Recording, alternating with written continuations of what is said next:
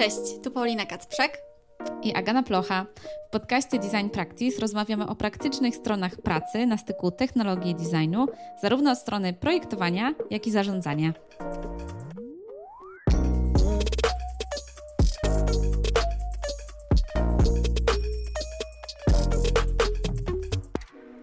Nie da się ukryć, że w Polsce bardzo dużo wydarzyło się pod kątem cyfryzacji.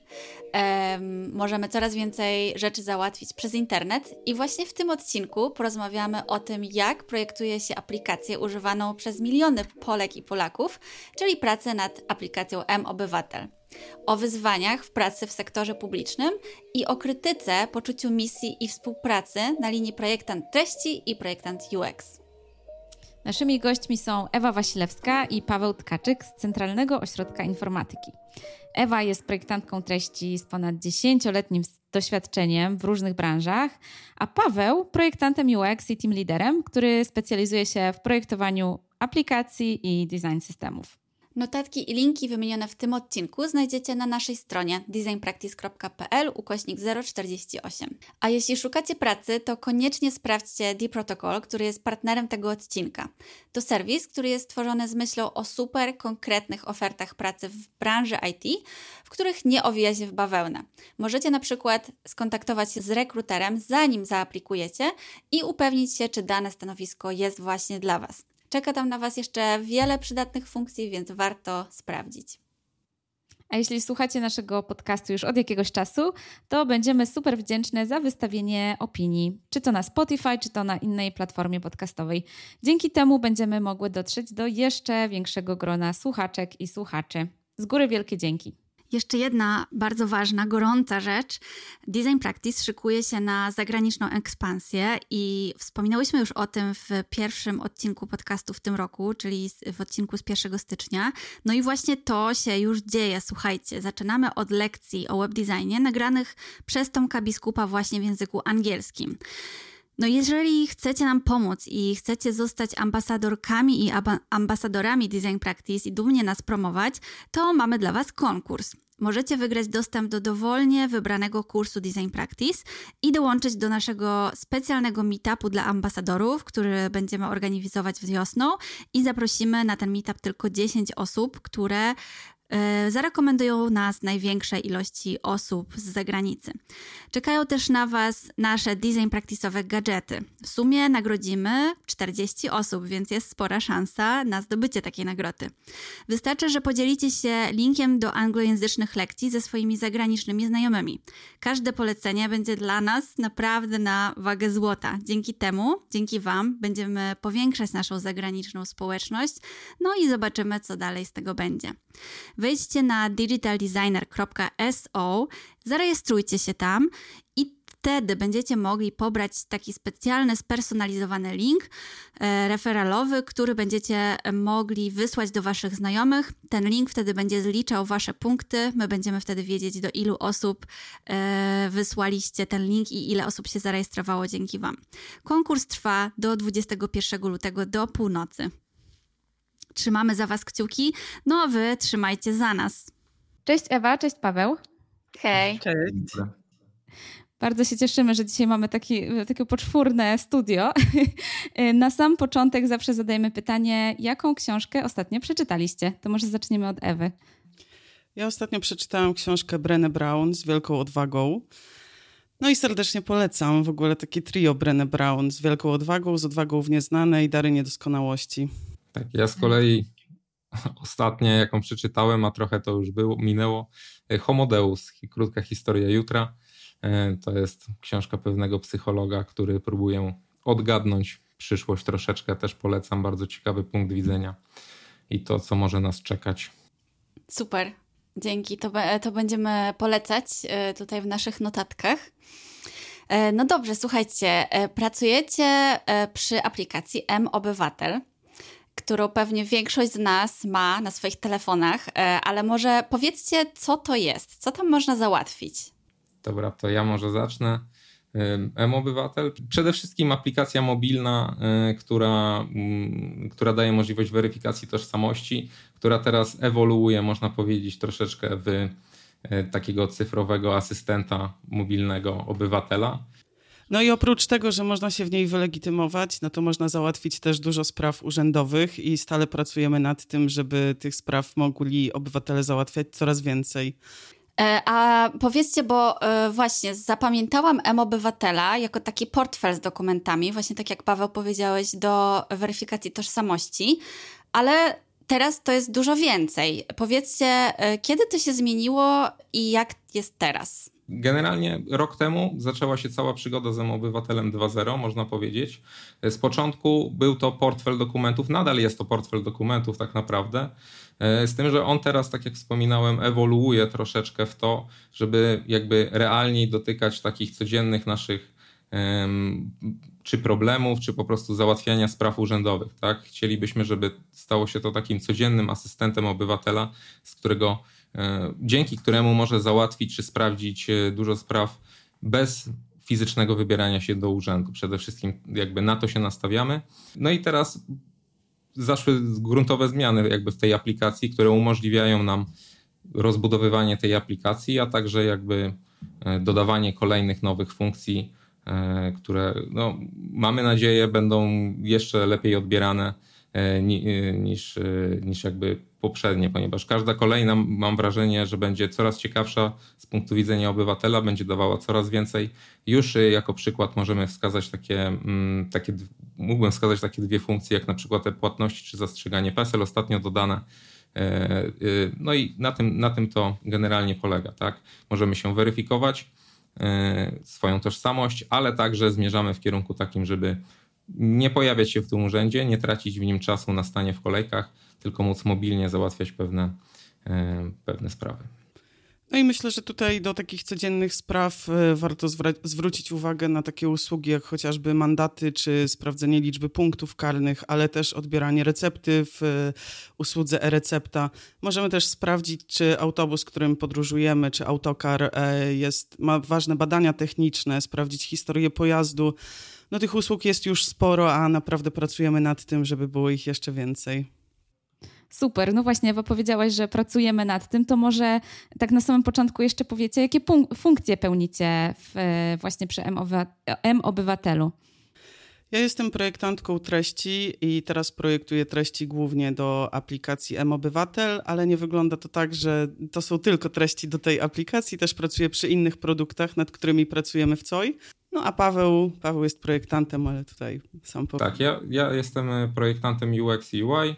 E, teraz mam przyjemność tak naprawdę być leadem jednego z zespołów, e, e, stricte jakby nastawiającego się na platformę iOS, pomimo, znaczy jakby abstrahując od tego, że to jest nastawione tak jakby projektowanie pod iOS-a, to my nie rozdzielamy tak tych platform, wszyscy projektujemy na obie platformy, z tym, że nasz zespół składa się z jakby z różnych specjalistów i teraz jakby też skonfigurowaliśmy troszeczkę inaczej tą pracę wewnątrz e, naszych zespołów.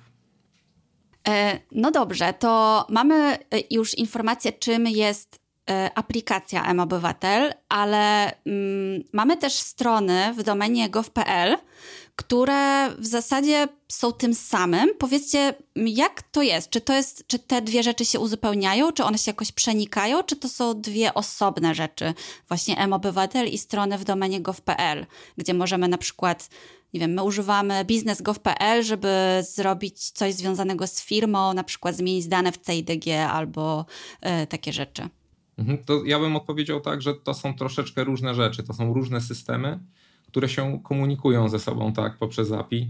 Jakby systemy, mm, sama aplikacja to jest tak jakby oddzielny byt, aplikacja webowa to też jest troszeczkę oddzielny byt, dlatego że one nie są ze sobą skompilowane jeden do jeden. Tak jakby próbujemy je uspójnić, e, cały czas nad tym pracujemy, żeby one wydawały dokładnie te same funkcje w, ty, w tym samym momencie i żeby odpowiadały w sobie, ale nie są tak jakby jeden do jeden tym samym. E, inne strony i inne systemy to też są jakby oddzielne byty, za które odpowiada jakby nasza firma, tak? E, I, i wydawała je, bądź dalej je usprawnia. E, ale no, tak jak mówię, to są jakby oddzielne rzeczy, one się mogą ze sobą łączyć, ale nie zawsze, nie zawsze się łączą i jakby aby mogły się łączyć, to też tutaj jakby to jest jakby totalnie inna historia, czyli łącząca się też troszeczkę z legislacją, tak? Zależnie od tego, co my możemy, jakie dane możemy sobie przekazywać na poziomie pewnych systemów, zależy bardzo mocno od prawa i od tego, jak to jest skonstruowane. I tutaj wszelkie usprawnienia i, po, i połączenia między tymi systemami no, są po prostu w różny sposób zależne, tak? I, no i jakby podsumowując, jest to, są to różne rzeczy, ale mam wrażenie e, od dłuższego czasu, e, że no jakby nie, nie mam wrażenia, jakby jestem przekonany o tym, że już mamy sposób i pracujemy nad tym, żeby też w pewien sposób łączyć te, połączyć te wszystkie rzeczy, e, tak żeby dawać użytkownikowi tak jakby spójne doświadczenie. Z tym, że to wszystko wymaga troszeczkę czasu i pracy. Okej, okay, czyli po, powiedzcie, czy dobrze to rozumiem, że jest aplikacja M-Obywatel, jest M-Obywatel w przeglądarce, ten serwis internetowy, y, które są osobne, ale staracie się je też połączyć. I jeszcze dodatkowo są strony w domenie gov.pl, y, które komunikują się z właśnie serwisem i aplikacją M-Obywatel i tak jak powiedziałeś, Paweł, to wymaga czasu, żeby to wszystko połączyć. Czy dobrze to zrozumiałam? Tak, dobrze to zrozumiałaś. One się y, już są w pewnej mierze połączone ze sobą, niektóre nie są. Y, I warto też dodać, że my także staramy się łączyć z innymi instytucjami, tak? ponieważ niektóre funkcje, które wystawiają nam właśnie informacje, tak jak przykładowa recepta, nie są bezpośrednio do nas. Tak? My nie mamy jakby prawa do tego, żeby przechowywać dane na przykład medyczne, dlatego one są w pewien no, bezpieczny sposób nam wystawiane, tak żebyśmy my mogli tylko jakby dzięki obywatelowi dać możliwość użytkownikowi skorzystania z, z, tej, z tej recepty przykładowo. Tak. Tak, no właśnie. Y, pamiętam, jak rozmawialiśmy jeszcze w kuluarach o tym, że dla wielu y, osób wydaje się to takie proste. Przecież są te systemy, można je za pomocą jednego przycisku połączyć, prawda? A to jest szereg różnych wyzwań, przed którymi stoicie, i, i wydawać by się mogło, że jakieś tam e, zaprojektowanie jakiegoś przepływu informacji jest proste, no ale właśnie przez to, że te systemy nie są, e, że tak powiem, jednym organizmem, no to powoduje to, że trzeba się trochę nagimnastykować. Ale słyszę, że już pracujecie nad tym tym. Tak, też te też e, niektóre strony, które istnieją teraz w domenie gov.pl po prostu zamieniają się w jakieś funkcje naszej aplikacji. Tak jest na przykład ze Urzędem Skarbowym, że z jednej strony jest to obecnie zupełnie osobny serwis internetowy, ale z drugiej strony pracujemy nad tym też, żeby był dostępny przez aplikację M-Obywatel. No a jeśli chodzi o ilość pracy, to e, tak jak mówisz, Aga, Y, to jest tak, że wydaje się to super wszystko proste, a z naszej perspektywy przeniesienie czegoś, co wydawałoby się, że jest y, no nawet y, świeżo istnieje w serwisie internetowym, wymaga po naszej stronie miesięcy pracy, iteracji, no i od momentu rozpoczęcia takiego projektu do wdrożenia to jest naprawdę dosyć dużo czasu i e, dużo różnych iteracji po drodze. Mhm to, to teraz przejdźmy jeszcze do, do COI, bo po, pojawiła się ta nazwa, czyli Centralny Ośrodek Informatyki. Powiedzcie, co to jest za miejsce e, i e, jak ono się gdzieś tam plasuje, jeśli chodzi o całą mapę różnych instytucji? Myślę, że można powiedzieć, że to jest taki rządowy software house.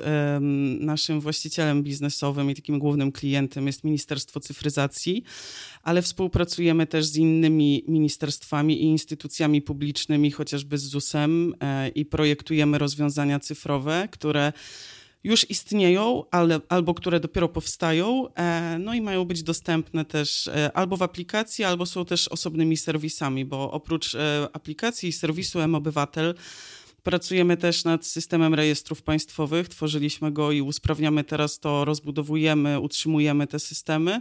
Warto jeszcze powiedzieć, że no jakby my, COI jako firma współpracuje tak jakby nie tylko z, można powiedzieć, z ministerstwem i, i, z innymi ministerstwami, ale także już powoli wychodzimy także poza granice naszego kraju.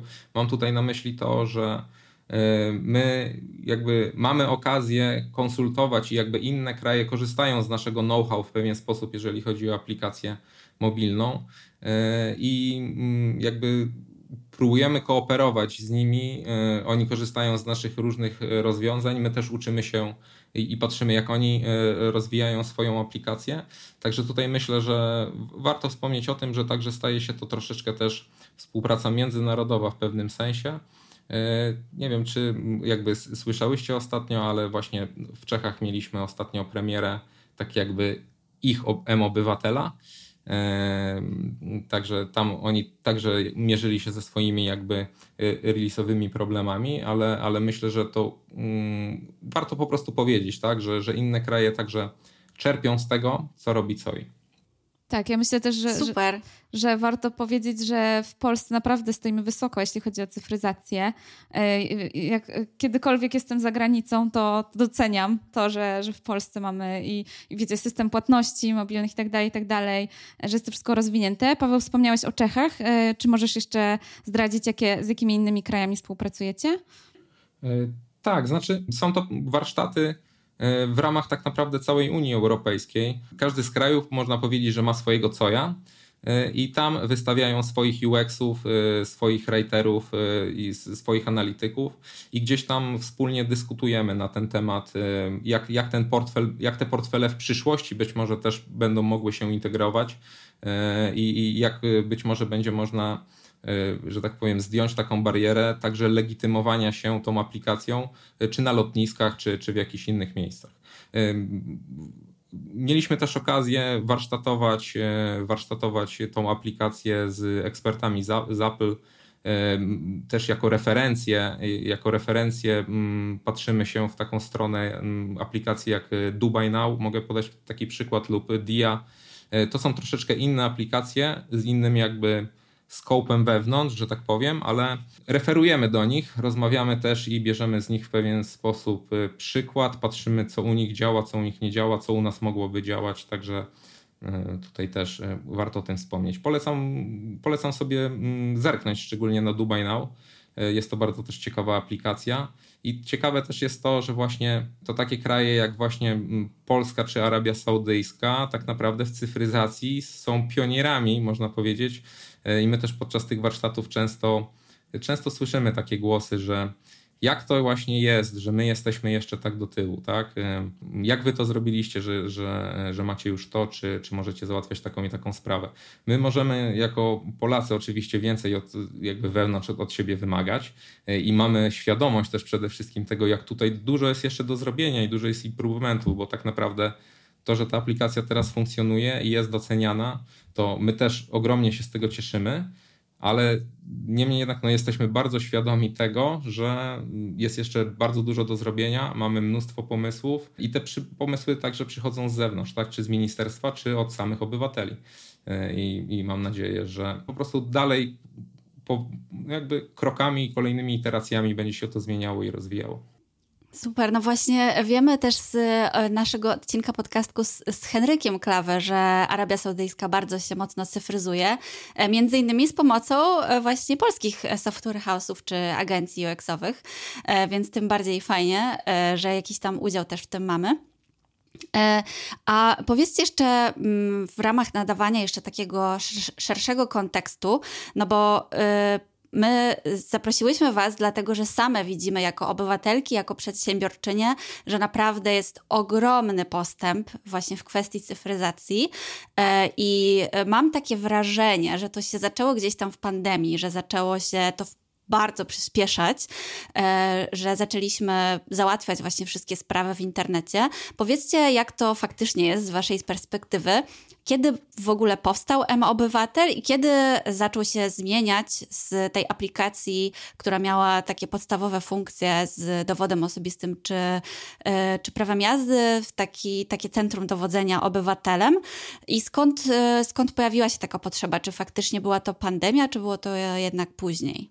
Znaczy, M-Obywatel powstał w 2017 roku i tak naprawdę odpowiadając na Twoje pytanie, można powiedzieć, że ona cały czas się rozwija. To nie jest tak, że po prostu teraz stwierdzono, e, że jakby będziemy ją bardziej rozwijać. Ona cały czas sukcesywnie jakby zmienia troszeczkę swoją formę e, i z pandemii to nie wynika.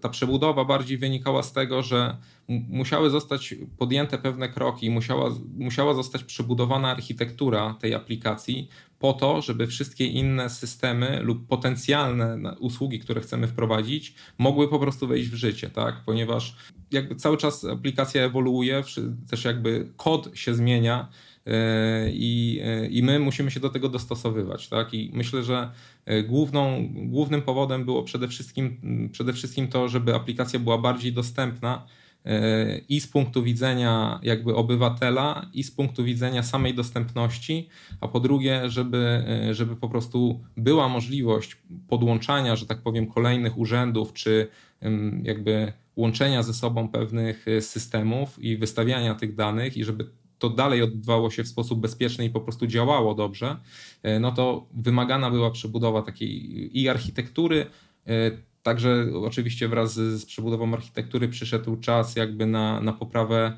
sukcesywną gdzieś tam doświadczenia właśnie użytkownika. Wraz z tym oczywiście zmienia się UI, który też dalej będzie ewoluował. To też nie jest tak, że mieliśmy M-Obywatela w 2017, teraz mamy M-Obywatela 2.0 i on jest taki i on taki zostanie. Tak?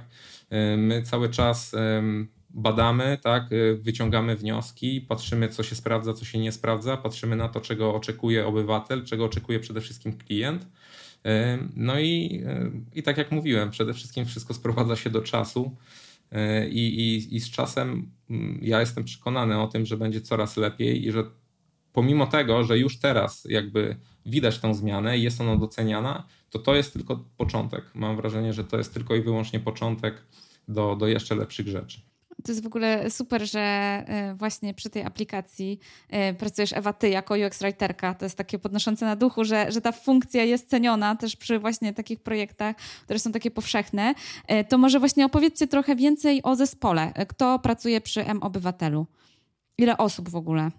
No, zastanawialiśmy się z Pawłem, ile dokładnie osób, i musimy przyznać, że naprawdę bardzo dużo kilkadziesiąt e, na pewno. E, pracuje nad tym zespół, cały zespół Pawła, zespół projektantów UX, nasz zespół projektantów treści. Teraz pracujemy trochę w innej formie, więc to jest sekcja projektowania treści akurat e, do aplikacji M-Obywatel, ale oczywiście współpracujemy też z zespołem badaczy. E, z zespołem do spraw dostępności cyfrowej. No i oczywiście e, na dalszych etapach jest to też development, testerzy. Współpracujemy z product ownerami. Jest e, jeden główny product owner aplikacji przy każdym projekcie też mamy pro, product ownerów i mm, analityków dedykowanych do danego tematu. Więc naprawdę ta skala działań jest ogromna i jakby zaangażowanie, liczba osób zaangażowanych jest naprawdę duża. I to jest właśnie bardzo fajne i budujące, że my pracujemy w takich cross-funkcyjnych zespołach, ponieważ to pozwala nam przede wszystkim zdobywać taki szerszy horyzont na każdą funkcję, nad którą pracujemy lub nad każdym, na, na każde usprawnienie którego się podejmujemy, bo to jest trochę tak, że nawet kiedy pracujemy w takim duecie projektant i UX writer, to jest tak, że każdy z nas pracuje z jakimś swoim mindsetem i swoim punktem widzenia, ale to dopiero to spotkanie y, powoduje, że wypracowujemy coś, co jest finalne i to bardzo często jest trzecie podejście. No i oczywiście tutaj w tej pracy kluczowa jest dla nas rola badaczy, bo my przede wszystkim opieramy się na badaniach. Wszystko, co udostępniamy w aplikacji jest prze, przebadane, czasami nawet kilkakrotnie. To, to zależne od projektu, od funkcji, nad którą pracujemy, nad skalą zmian, która będzie wprowadzona. No i coraz bardziej e, oczywiście kładziemy ten nacisk na dostępność cyfrową. No i to jest y, faktycznie bardzo fajna przygoda, praca nad tymi produktami, bo ten zespół, w którym za każdym razem pracujemy trochę w zmiennym secie ludzi, no bo wiecie, może być inny analityk, y, inny product owner czy inny projektant i to też właśnie super pomaga w takim budowaniu elastyczności podejścia do tego, jak patrzymy na usługi cyfrowe, jak je rozwijamy. To jest też ciągłe wychodzenie ze swojej bańki i takie ciągłe mówienie, sprawdzam, czy to, co myślę, faktycznie jest ok. I dla mnie najfajniejsze momenty to te momenty, kiedy przychodzą wyniki badań i okazuje się, że wszyscy byliśmy pewni, że to jest już jak najprostsze, jak najbardziej zrozumiałe, najbardziej intuicyjne i nagle jest takie, e, kurde ząg, y, jednak nie tak, musimy to zmienić. W ogóle tyle się zmienia, jak to jest możliwe, tyle nad tym pracowaliśmy, tyle ludzi to oglądało, tyle ludzi to opiniowało i jednak nadal mamy materiał do zmian. No ale to są dla nas takie najważniejsze lekcje i najbardziej budujące. A czy mogłabyś podać y, przykład jakiś właśnie takiej zmiany, którą wprowadziliście po badaniach? Tak, e, z mojej perspektywy treści ulegają wielu zmianom, e, bo to jest tak, że wiecie, kiedy my pracujemy nad projektem, to poświęcamy kilka miesięcy ciągłego warsztatowania się, iterowania makiet, propozycji. Czasami też zmieniają się po drodze wymagania, bo nie wiem, są jakieś ograniczenia techniczne, czy coś nie działa tak, jak powinno i to wymusza na nas zmiany. E, taką jedną z najświeższych zmian, która przyszła po badaniach, to kiedy wprowadzaliśmy M-dowód i robiliśmy do niego taki rodzaj samouczki E, to była tam informacja o tym, że jest to prawnie ważny dokument tożsamości. No i wszyscy badani czytali to jako prawie ważny dokument e, i to są, wiecie, takie rzeczy, że wydaje się to niewiarygodne, ale jednocześnie fajnie potwierdza tą regułę, że nas, nasz mózg programuje się trochę na czytanie pierwszej i ostatniej litery, a to, co po drodze, to sobie ułoży tak, jak mu wygodnie.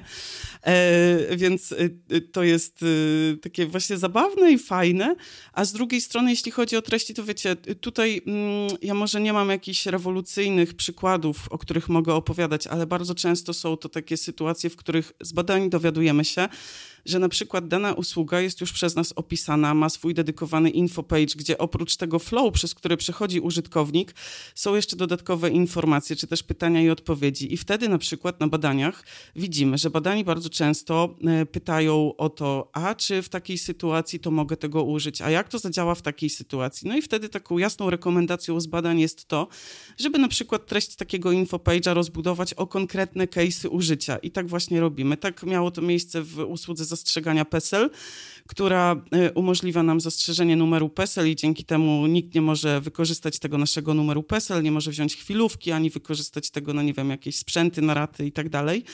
No i ludzie właśnie zadawali takie pytania, ok, ale jak to jest? Ja zastrzegam PESEL, ale czy mogę wtedy wykupić receptę, czy nie mogę wykupić tej recepty? A bilet lotniczy mogę, czy nie mogę?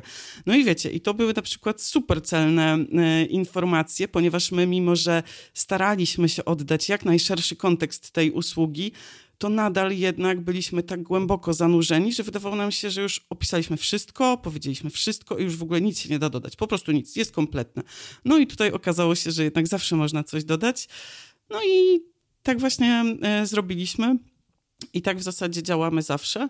Jeszcze oprócz etapu badań, e, to jest dosyć istotne, zanim w ogóle wypuścimy jakikolwiek produkt do badań e, czy projekt, e, to my wewnątrz naszego zespołu projektowania treści po pierwsze zderzamy ze sobą teksty w sekcji, czyli zawsze teksty opiniuje ktoś, kto nie pracuje nad danym projektem, bo to jest właśnie to wychodzenie z naszej bańki, zwłaszcza tej bańki informacyjnej, że my już jesteśmy tak otrzaskani z tymi terminami i w ogóle z jakimiś sformułowaniami, które notorycznie pojawiają się, wiecie, na spotkaniach projektowych E, no i okazuje się, że właśnie też to, to są takie fajne sytuacje, kiedy też myślę sobie, że no dobra, fajnie, już się tutaj tak nastarałam, mam tak prosto, jasno, czytelnie. No i mówię do koleżanki albo kolegi z zespołu, że hej, może zrobimy sobie review, robimy to review i okazuje się, że hmm, fajnie, że wydawało mi się, że jest prosto, ale generalnie yy, nie do końca, bo to rodzi bardzo wiele pytań. No i wtedy rodzi się to trzecie spojrzenie yy, i tak dochodzimy do wersji finalnych.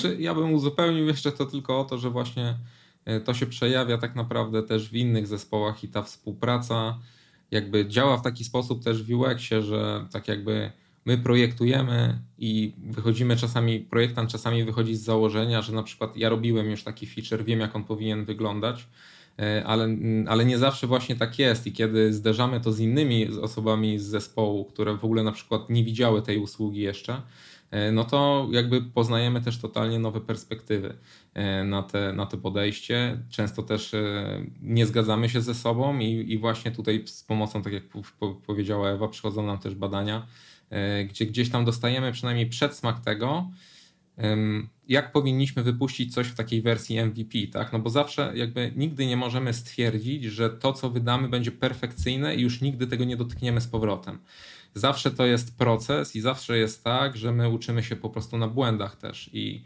e, i jakby naszym zadaniem jest przede wszystkim w tych wszystkich zespołach e, tak przeciąć te rzeczy i tak jakby dogadać się między sobą, że wszyscy uznamy to za dobry produkt, który będzie zrozumiały, e, a kiedy go wydajemy, przychodzi jakby czas weryfikacji. I wtedy też i wtedy tak naprawdę okazuje się, czy on działa, czy jeszcze wymaga kolejnych właśnie iteracji albo głębszego po prostu przebudowania czasami. Jeszcze mogę Wam dodać, że e, kiedy pracujemy nad e, projektem i z mojej perspektywy patrzenia na treści, to nie jest też tak, że ja zamykam się tylko na uwagi, czy nasz zespół zamyka się tylko na uwagi osób piszących, bo właśnie bardzo ważne jest przede wszystkim to, czy z projektantem czujemy, czy projektantką, że to, co projektujemy, jest już dostatecznie proste mm, i takie intuicyjne, więc tu wszystkie role zaangażowane w każdy projekt są tak samo istotne i mm, patrzymy na to, myślę, że mogę powiedzieć, że Paweł ma tak samo, że my zarówno z perspektywy projektanta UX czy projektanta treści cały czas jesteśmy maksymalnie otwarci na uwagi z tych różnych stron i z różnych ról, no bo właśnie bardzo często my żyjemy już w takim mindsetie, że jak my odpowiadamy za to, czyli Paweł za projekt, ja za treść, no to my mniej więcej wiemy, bo robimy coś, co jest powiedzmy podobne do poprzedniego projektu, ale właśnie ten zmienny set ludzi, który jest w każdym projekcie, to jest ta największa wartość, bo oni wnoszą nowe spojrzenie i oni mogą powiedzieć o wszystkim, że nie wiem, hej, to wydaje mi się za trudne, a tutaj w ogóle nie rozumiem, co się dzieje, a tutaj jest tego za dużo i ja w ogóle nie wiem, w co kliknąć. No i y, takie opinie też są dla nas ważne i to są właśnie takie etapy jeszcze przed badaniami. To Ewa, jeszcze jakbyś e, powiedziała, jak ty jako projektantka treści pracujesz z projektantami? Zawsze nas bardzo ciekawi ten styk. Czy ty e, pracujesz w Figmie, czy, czy w jakiś inny sposób sobie zostawiacie tam uwagi, sugestie? Jak to wygląda? Y, no teraz już mamy ten komfort, że faktycznie przy aplikacji Obywatel pracujemy na Figmie z projektantami i jeśli mam opowiedzieć o takim flow pracy, to kiedy zaczynamy pracę nad nowym produktem czy projektem, y, jak to jest y, większy projekt, czyli budujemy nową funkcję powiedzmy, no to mamy na początku spotkanie kick-offowe, gdzie poznaje się zespół, poznaje nas product owner i opowiada o tym, czym będzie zajmowała się każda z ról. No i potem w tej parze projektant, projektant treści działamy w taki sposób, że najpierw omawiamy sobie sposób działania, czyli to, czy nie wiem, czy projektant najpierw dostarczy nam jakieś propozycje makiet, czy pro, potrzebuje czegoś najpierw od nas, potem dostajemy projekt, pierwsze, te, pierwsze propozycje na Figmie. Na Figmie robimy sobie albo osobny page, albo osobne frame, gdzie przenosimy e, ekrany i pracujemy tutaj na treściach docelowych i później to omawiamy i to wygląda bardzo różnie już od tego etapu, od momentu pierwszych propozycji treści, bo czasami później przychodzą takie spotkania między projektantem treści a projektantem i omawiamy sobie, czy ok, czy te propozycje z naszej strony są już wystarczające, czy jeszcze może jest tutaj jakieś pole do usprawnień. Jeżeli dochodzimy do takiego momentu, że jesteśmy zgodni i ok, przestajemy iterować między sobą, no to zderzamy to z zespołem projektowym no i zbieramy jakiś pierwszy feedback, e, albo pojawiają się nam też bardzo często pytania dotyczące tego, czy dobrze coś zrozumieliśmy, czy to jest, e, czy to jest ten sposób prezentacji, czy to tak działa i tak dalej. No i potem, e, wiecie, przechodzi to już w taką stricte pracę iteracyjną. Natomiast jeszcze po drodze, w zależności od tego, nad czym pracujemy, mogą wystąpić e, też inne sposoby pracy, czyli nie wiem, bardzo często korzystamy z Miro, e, kiedy robimy sobie jakieś takie powiedzmy benchmarkowanie, sprawdzamy jakieś inne propozycje z rynku, czy przymierzamy się do czegoś, albo kiedy potrzebujemy na przykład określić całkowicie głos danego produktu, no to też poprzedzamy taką pracę, zanim zaczniemy w ogóle pracę na makietach, pracujemy też e, nad tym, żeby w ogóle poszukać tego, w jaki sposób mówić. No i zaczynamy wtedy od warsztatów takich stricte nastawionych na język, ale jeśli takie warsztaty mają miejsce, to oczywiście to nie są też między tylko projektantem a projektantem treści, tylko są to warsztaty w szerszym gronie, żeby różne role miały okazję mm, właśnie przekazania swojej perspektywy i zbudowania tej perspektywy, która jest nasza, naszą finalną. No i później właśnie przechodzimy już na taki stricte proces projektowy, kiedy właśnie jest ta iteracja propozycji i powrót do tego. E, no i jakby, no wiecie, trochę taki ping-pong, nie? Czy jest już ok, nie, jeszcze nie jest ok, a może jednak ok, nie, to może ty to coś zmieni, a tutaj to jednak to nie jest zbyt intuicyjne, więc to wygląda różnie. Ja jeszcze mam tak, że kiedy zaczynam pracę z nowym projektantem, to najpierw e, umawiam się z nim na takie spotkanie, gdzie ustalamy sobie w ogóle zasady współpracy, bo wydaje mi się to ważne, bo pracujemy zdalnie i nie mamy możliwości spotkania się przypadkiem w biurze. Więc y, no, ten wątek komunikacji między nami jest kluczowy, bo to, jak my się będziemy ze sobą zgrywać, jest absolutnie podstawą tego, żeby projekt szedł dobrze, bo ta współpraca no, musi być po prostu bardzo bliska i my musimy czuć się ze sobą bardzo dobrze, więc ja zazwyczaj proponuję projektantowi albo projektantce, z którą jeszcze nie pracowałam, takie krótkie spotkanie, gdzie mówię, że słuchaj, odpowiadam za treści i czuję się swobodnie komentując mi treści. E, jakby masz prawo mi tutaj powiedzieć wszystko, że to jest niezrozumiałe, za długie, za krótkie, jakiekolwiek, ale chciałabym, żeby ta współpraca była obustronna, czyli jeżeli widzę widok i mówię ci, że nie umiem go opisać, to poszukajmy razem wspólnego rozwiązania, bo to tak wygląda, że praca nad projektowaniem treści to nie jest tylko wypełnianie, wiecie, tych pól, które założył projektant i tak naprawdę często mamy do czynienia z tym, że jednak podejmujemy potem na tych dalszych etapach, po wstępnych propozycjach takie decyzje, że okej, okay, to wydawało się spoko, ale jednak fajnie, jak to trochę przerobimy, bo wtedy faktycznie możemy dowieść zupełnie inną jakość. No i tak naprawdę ta współpraca wtedy, no to jest, wiecie, niesamowicie budujące, że faktycznie widzimy, że pracujemy razem i że obustronnie czujemy, że też ten aspekt projektowania treści to nie jest tylko wypełnianie pól, tylko jest to też odnoszenie się do całej konstrukcji ekranu i do tego, jak są tam rozłożone elementy. Krótki przerywnik. E, zostawiłyśmy dla Was pytanie na Spotify, więc koniecznie tam zajrzyjcie i na nie odpowiedzcie. Pamiętajcie też, że możecie zostawić właśnie na Spotify czy na Apple Podcast ocenę tego odcinka i bardzo na nią czekamy, bo zawsze sprawdzamy, czytamy wszystkie opinie i jesteśmy ciekawe, jakie są Wasze wrażenia.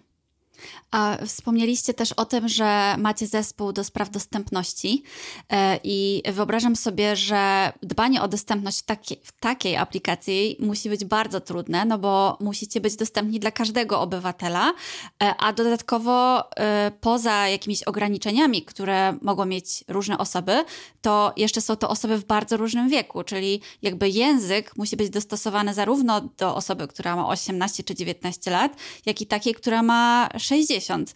Jak e, opowiedzcie o tym w ogóle, jak wygląda praca nad dostępnością? Zacznę może od tego aspektu języka. W tamtym roku zrobiliśmy sobie takie warsztaty w naszym zespole, bo wiecie, pracujemy nad różnymi produktami i też dołączaliśmy do zespołu w różnym momencie.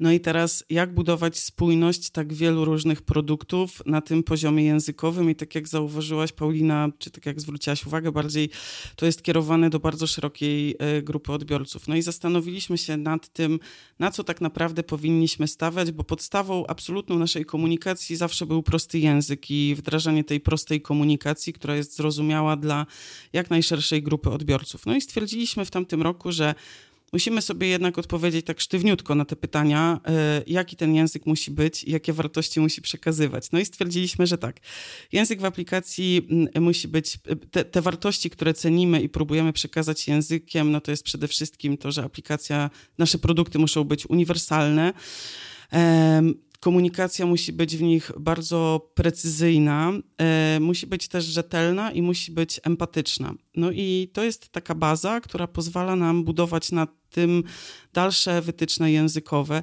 no bo to jest trochę tak, że jak mamy tak szeroką grupę odbiorców, to musimy pamiętać nie tylko o tym, że to jest bardzo różna rozpiętość wiekowa, ale to są też ludzie o bardzo różnym stopniu zaawansowania technologicznego.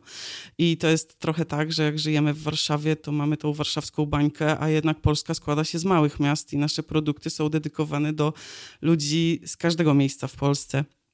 E, no i jeśli chodzi o język, no to wyznaczenie tego tonu i głosu i stała praca nad wytycznymi, e, które prowadzą nas przez to, jak przechodzić przez podobne sytuacje, które spotykamy w tych produktach, bardzo mm, ułatwia nam pracę, bo pozwala nam trochę, no, no mogę powiedzieć, że w pewnym sensie budować takie szablony językowe, E, oczywiście to nie jest tak, że wszystko możemy przełożyć jeden do jeden i wziąć to na każdy ekran. Natomiast jeszcze z tą dostępnością cyfrową wiąże się taka dodatkowa warstwa tekstu, e, która jest odczytywana przez czytniki ekranów dla osób, które korzystają z tych czytników.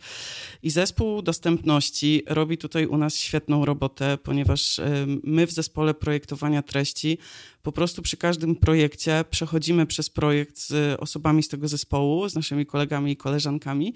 Mm, I e, mapujemy takie miejsca, które wymagają tego dodatkowego opisu, które powinien e, odczytać czytnik. I to jest e, jedna rzecz, czyli wiecie, na przykład, nie wiem, przyciski mogą mieć po, potrzebę do powiedzenia czegoś, bo one z założenia muszą być bardzo krótką treścią, ale no, czasami trzeba powiedzieć coś więcej. Natomiast też budujemy już treści przycisków w taki sposób, żeby one były jednoznaczne tak jakby już od razu na froncie, czyli to, co widzimy, nie powinno wymagać do powiedzenia, ale czasami są sytuacje, że nie wiem, mamy za mało miejsca w danym projekcie i jesteśmy trochę zmuszeni do skondensowania tej treści i wtedy więcej musimy zrobić w tej warstwie tekstów alternatywnych. Mm, ale też y, chociażby ta współpraca z zespołem dostępności przełożyła się u nas z perspektywy językowej na to, że jak budujemy linki do czegokolwiek, czyli takie odsyłacze, że jesteśmy w danym kontekście, ale chcemy powiedzieć coś więcej, one też już brzmią inaczej. To, to nie jest już, wiecie, kliknij tutaj. To tak nie może brzmieć absolutnie, tylko to musi bardzo jasno mówić o tym, e, jak to wygląda. Natomiast y, myślę, że perspektywa Pawła też na dostępność jest tutaj ciekawa, bo zespół dostępności uczestniczy naprawdę w każdym projekcie, nad którym pracuje i myślę, że z perspektywy projektanta to Paweł może opowiedzieć o tym, jak to wygląda. Tak, znaczy ta dostępność dotyka tak naprawdę każdego z działów, można powiedzieć. No i dostępność cyfrowa to też jakby abstrahując od UI i od tego, czy my jakiś kontrast spełniamy, czy go nie spełniamy, no to tutaj też pojawia się jakby praca nad samym kodem i jakby nad komponentami w tej aplikacji, tak, ponieważ my dzięki zespołowi dostępności no, dostajemy czek po prostu, tak? Czy, że, czy komponenty, które wybraliśmy, czy rzeczy, które stworzyliśmy, są faktycznie dostępne w takim rozumieniu, czy osoba korzystająca z pewnych czytników najróżniejszego rodzaju, czy są to osoby niewidome, czy osoby z innymi niepełnosprawnościami, no to, to nie ma znaczenia. Każda z nich korzysta troszeczkę, może korzystać troszeczkę z innej formy e, i, i jakoś sobie pomagać. E, ja pamiętam, jest takie to koleżanka oczywiście, e, kierowniczka zespołu e, dostępności powiedziała takie fajne zdanie, że spróbujcie po prostu zamknąć oczy, wyjąć telefon i sprawdzić coś w obywatelu. Jak byście to zrobili? Tak? I jakby to się też wszystko sprowadza do tego, że my projektując teraz te usługi, musimy brać pod uwagę wszystko. Musimy brać pod uwagę właśnie dostępność treści, czy zrozumie to osoba młoda, zarówno młoda, jak i osoba starsza, czy przez dany ekran będzie w łatwy sposób mógł się przeklikać właśnie ktoś korzystający z czytnika czy z klawiatury podłączonej do telefonu e, i tak, i tak dalej, i tak dalej. Także to dotyka bardzo, bardzo wielu mm, elementów i też czasami determinuje wybory jakby samych komponentów w projekcie e, lub, lub wytwarzania pewnych procesów e, po to właśnie, żeby, żeby spełniały tą dostępność. Tak? Feature, który jest bardzo ładny, i stosowany w, nie wiem, w aplikacji na przykład w Revolucie czy na TikToku, e, no jakby nie spełni swoich wymagań w naszej aplikacji. Czyli my możemy się inspirować fajnymi na przykład aplikacjami, brać z nich to, co możemy, ale musimy to bardzo skrupulatnie weryfikować, dlatego że często okazuje się, że te rzeczy, że tak jakby te firmy nawet nie są zobligowane do utrzymywania dostępności, więc ich to nie interesuje. Oni robią to po prostu tak, żeby uderzyć w konkretny target, e, czyli na przykład tam nie wiem, przykładowo aplikacja z kryptowalutami gdzieś tam w młode osoby e, i, i tak dalej. Tak? My tutaj musimy patrzeć naprawdę szeroko i to jest ogromnie trudne. E, I właśnie tutaj przychodzi nam też na pomoc zespół dostępności, który składa się naprawdę ze, świetnych, ze świetnych specjalistów i często wytyka nam różnego rodzaju błędy, które oczywiście poprawiamy. Tak? E, mamy teraz też e, okazję współpracować e, z osobą, która jest niewidoma i po prostu ona podczas takich warsztatów pokazuje nam dosłownie jeden do jeden, jak ona przechodzi przez taką funkcję. I uwierzcie, że naprawdę bardzo wiele można się nauczyć z takich ćwiczeń i wiele sobie uświadomić, że to czasami, no, my projektując, my nie jesteśmy użytkownikiem przepraszam, projektanci nie są tak jakby, my nie możemy wychodzić z założenia, że jesteśmy docelowym użytkownikiem i nie, nie możemy zakładać, że to, co zaprojektowaliśmy, się po prostu sprawdzi, bo tak uważamy. Jest zbyt wiele czynników zewnętrznych, które jakby to później weryfikują. Więc tak bym powiedział. No i jeszcze wiecie, w temacie dostępności mogę Wam powiedzieć, że teraz y, pracuję nad nową stroną y, naszej firmy. Y, I to miałam ciekawe zadanie właśnie z kolegą z zespołu dostępności, Kubą. Musieliśmy stworzyć tekst dla tłumacza języka migowego. I wiecie, to jest w ogóle niesamowite, jak to zmienia perspektywę, jak wyobrażasz sobie, że musisz opowiedzieć o firmie też dla osoby, jakby, która trochę inaczej postrzega wszystko, bo ja tak postrzegam właśnie te różnice między nami i w ogóle na co trzeba zwrócić uwagę przede wszystkim, co trzeba zaakcentować, no to bardzo uwrażliwia na takie kwestie, że wiecie, nam się różne rzeczy wydają takie oczywiste, ale jak rozszerzamy tę swoją bańkę i swoje wyobrażenia o te inne grupy odbiorców, no to naprawdę jest to, to super otwiera głowę i to przede wszystkim bardzo uwrażliwia na to, że y, nasz świat jest nasz, ale jakby tych odbiorców y, jest bardzo dużo i oni są bardzo, bardzo, bardzo różni i trzeba się nimi wszystkimi zaopiekować, tworząc te produkty cyfrowe. No i tak staramy się działać oczywiście. A powiedzcie, czy korzystacie z narzędzi AI w swojej pracy? E, ja mogę powiedzieć, że miałam okazję pracując w COI korzystać e, z czatu GPT. E, potrzebowałam tego w takiej sytuacji, kiedy mieliśmy coś do zrobienia, mieliśmy dosyć mało czasu, musieliśmy zrobić jakieś, pamiętam, że to była jakaś coś związanego z prezentacją i mieliśmy raport, na podstawie którego y, trzeba było z niego uzyskać różne dane, no więc czat tutaj super nam pomógł przebrnąć przez ten raport. Y, ja stosuję czat GPT raczej w momentach, kiedy mam do przygotowania jakieś dłuższe teksty i potrzebuję, wiecie, czegoś w rodzaju zapełnienia pustej kartki, E, bo dla mnie to, są takie, to jest na ten moment takie narzędzie, które może mi pomóc się zainspirować. Natomiast nie stosuję go w codziennej pracy w takim znaczeniu, że żaden tekst, który mogę uzyskać e, z czata GPT e, nie zaistniał nigdzie na żadnej makiecie i nie ma go w żadnym produkcie.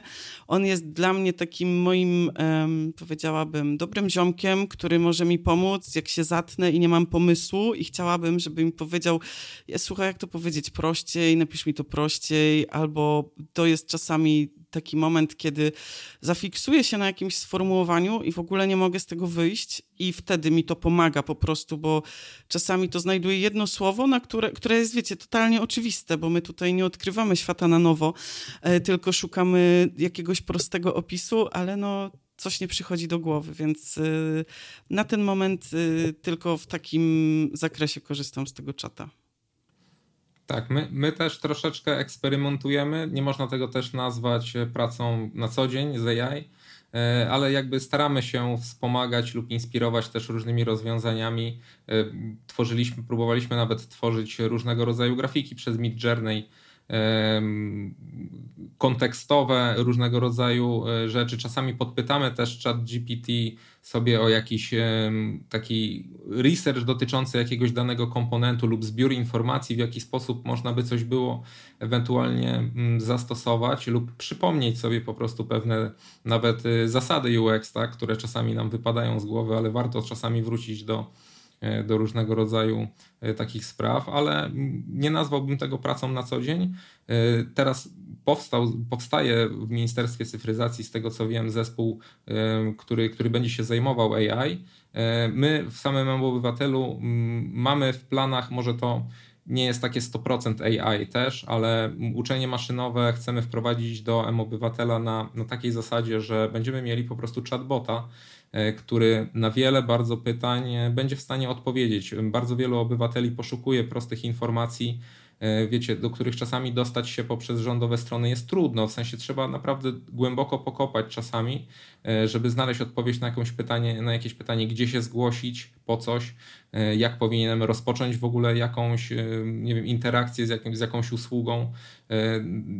Na tego, na tego typu pytania gdzieś tam zbieramy te pytania też. Ten, ten nasz chatbot się uczy odpowiadać też we właściwy sposób. Oczywiście trzeba to kontrolować e, i sprawdzać i nie jest to jeszcze feature dostępny, ale gdzieś tam powolutku zaczyna to też raczkować. Myślę, że e, jest w tym ogromny potencjał na pewno.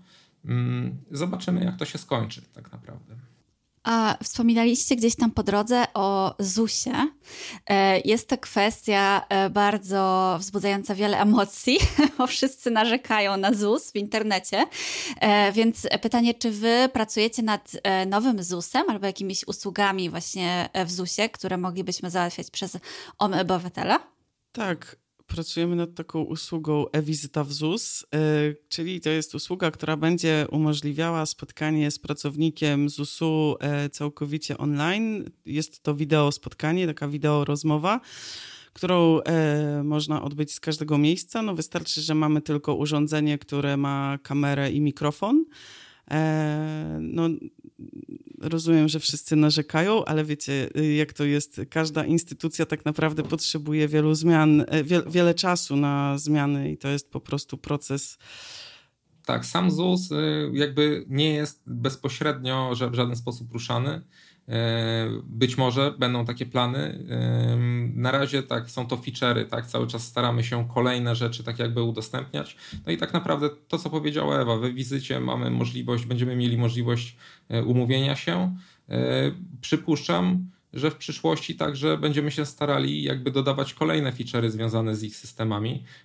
Zobaczymy też właśnie E, jak, jak to się wszystko sprawdzi. Tak? Tutaj też piłeczka jest też po stronie innych instytucji często i to od nich też zależy, jak dużo chcą tak jakby włożyć do naszej aplikacji, że tak powiem. Tak? Więc e, to, to jest współpraca po obu stronach. Myślę, że jeżeli jest wola jest, i są chęci i są pomysły, to na pewno one dojdą w przyszłości do skutku pierwszym tak naprawdę, można powiedzieć, e, krokiem jest ta e-wizyta e, i możliwość e, po prostu całkowitego on, online'owego dostania się do, do urzędnika i, i po prostu porozmawiania na, na w sprawach urzędowych. Tak? To świetne wieści, ale też fajnie, że wspomniałeś właśnie o tym, o tych instytucjach, bo no tak naprawdę to, co wy robicie, łączy kompetencje bardzo wielu instytucji. Y, no i wyobrażam sobie, że czasami gdzieś tam połączenie wspólnych interesów różnych instytucji może bywać trudne. Y, I powiedzcie, jak to jest? Kto decyduje? No bo waszym klientem jest Ministerstwo Cyfryzacji, tak jak powiedzieliście. I jakie ma znaczenie właśnie kto, kto decyduje, jeżeli na przykład współpracujecie właśnie z ZUS-em, no a tutaj klientem jest Ministerstwo Cyfryzacji, jakby jak ta współpraca tutaj przebiega i jakie ma znaczenie w ogóle właśnie ten klient główny?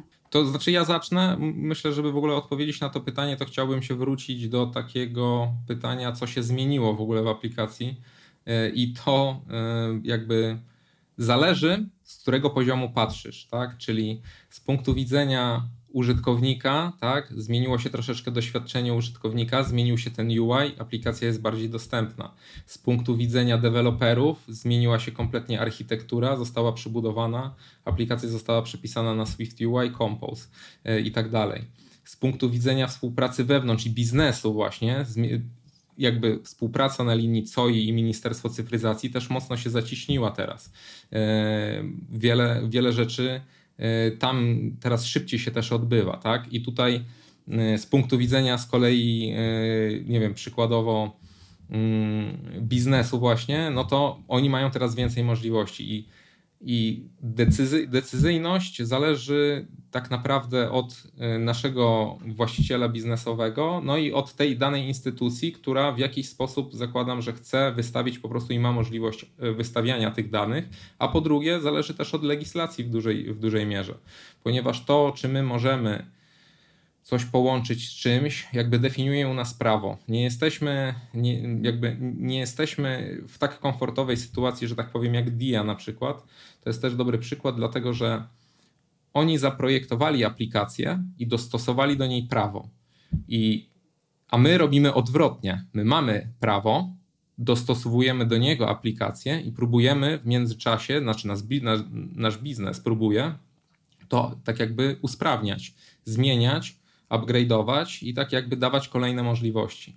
I to jest też jakby powodem, dlaczego to tak wszystko długo trwa, bo to jest jakby ogromnie złożony proces, zależny od bardzo wielu jakby ludzi i wielu instytucji, tak, i wielu decyzji na, no, na, wyższym poziomie niż, niż, na, niż nasza decyzyjność tak naprawdę.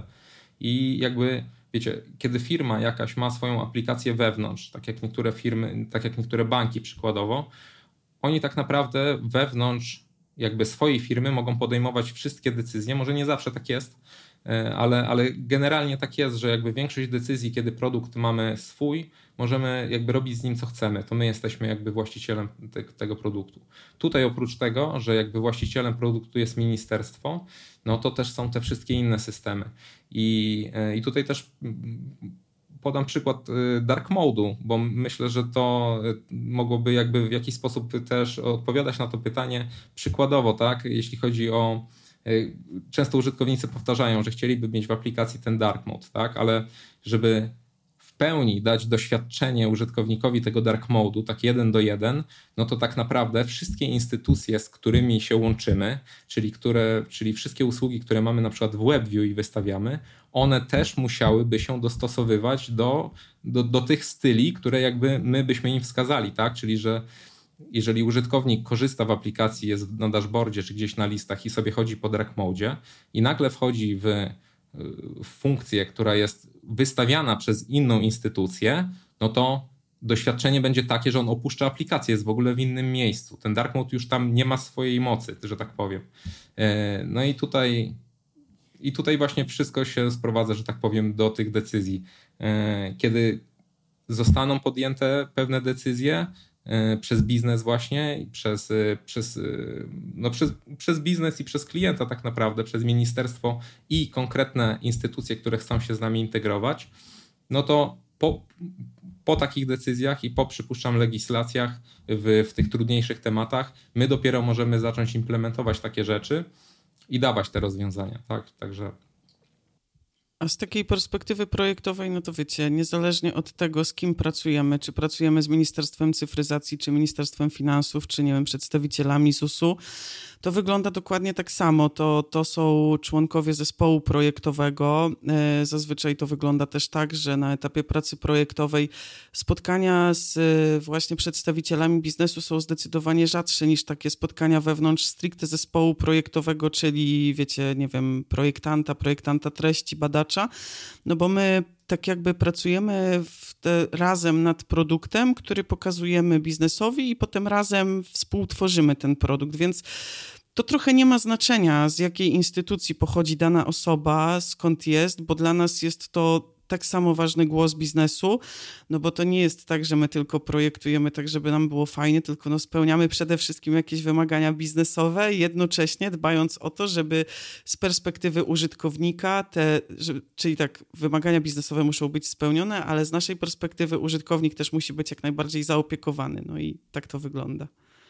Tak, a jeszcze dodam tyle, że czasami bywa tak, że jakby decyzję o tym, że coś się dzieje, jakby jest w stanie zdeterminować po prostu potrzeba, tak? Czyli jeżeli my widzimy, e, że obywatele w, w komentarzach czy, czy w mailach tak, wysyłają prośby konkretnie o jakąś jedno, jak, naprawę jakiegoś jednego feature'a lub poprawienie jakiegoś feature'a, to też nie zostaje często bez odzewu. Znaczy, nigdy tak naprawdę nie zostaje bez odzewu. Każdą jakby merytoryczną krytykę i, i przede wszystkim pomysły. My zbieramy, my to wszystko odnotowujemy yy, i i zderzamy także właśnie z biznesem, więc jeżeli też biznes i inne instytucje, na przykład, które z nami współpracują, widzą, że istnieje taka potrzeba e, i jest to uargumentowane ogromną ilością właśnie próśb, to czasami to potrafi zdeterminować, że właśnie czy jakby właściciele danej instytucji, y, czy też nasz biznes y,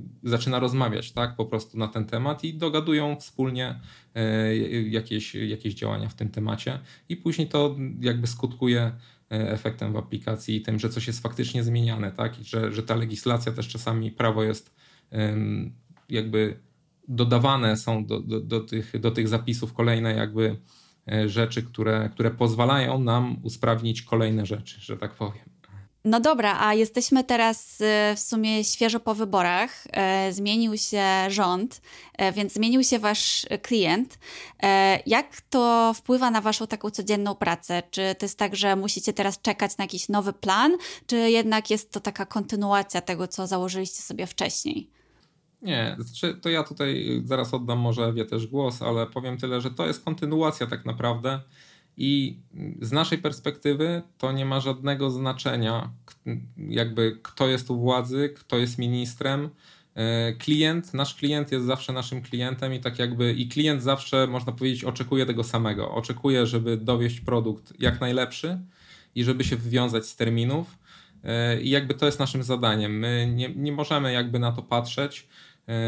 Definiujemy jakby głównie potrzeby patrząc na obywatela E, I, I to tak naprawdę nie ma znaczenia. To jest kontynuacja pracy. Plany na pewno y, się w jakiś sposób zmieniają, tak? ponieważ to, co było zaplanowane i zostało dowiezione, jakby zostało, e, ale teraz jakby przychodzi, że tak powiem, kolejny batch, tak? Także ministerstwo na pewno przyjdzie z, cały czas pozyskuje jakby nowe pomysły, nowe projekty i z tym wszystkim wracają do nas. Także dla nas jest to po prostu kontynuacja pracy nie ma dla nas to znaczenia, kim jest klient. Dla nas najważniejsze jest to, żeby ten produkt był jak najlepszy po prostu z perspektywy użytkownika e, i, no, i, żeby, no, i żeby biznes był zadowolony tak po prostu z, z oczekiwanego rezultatu.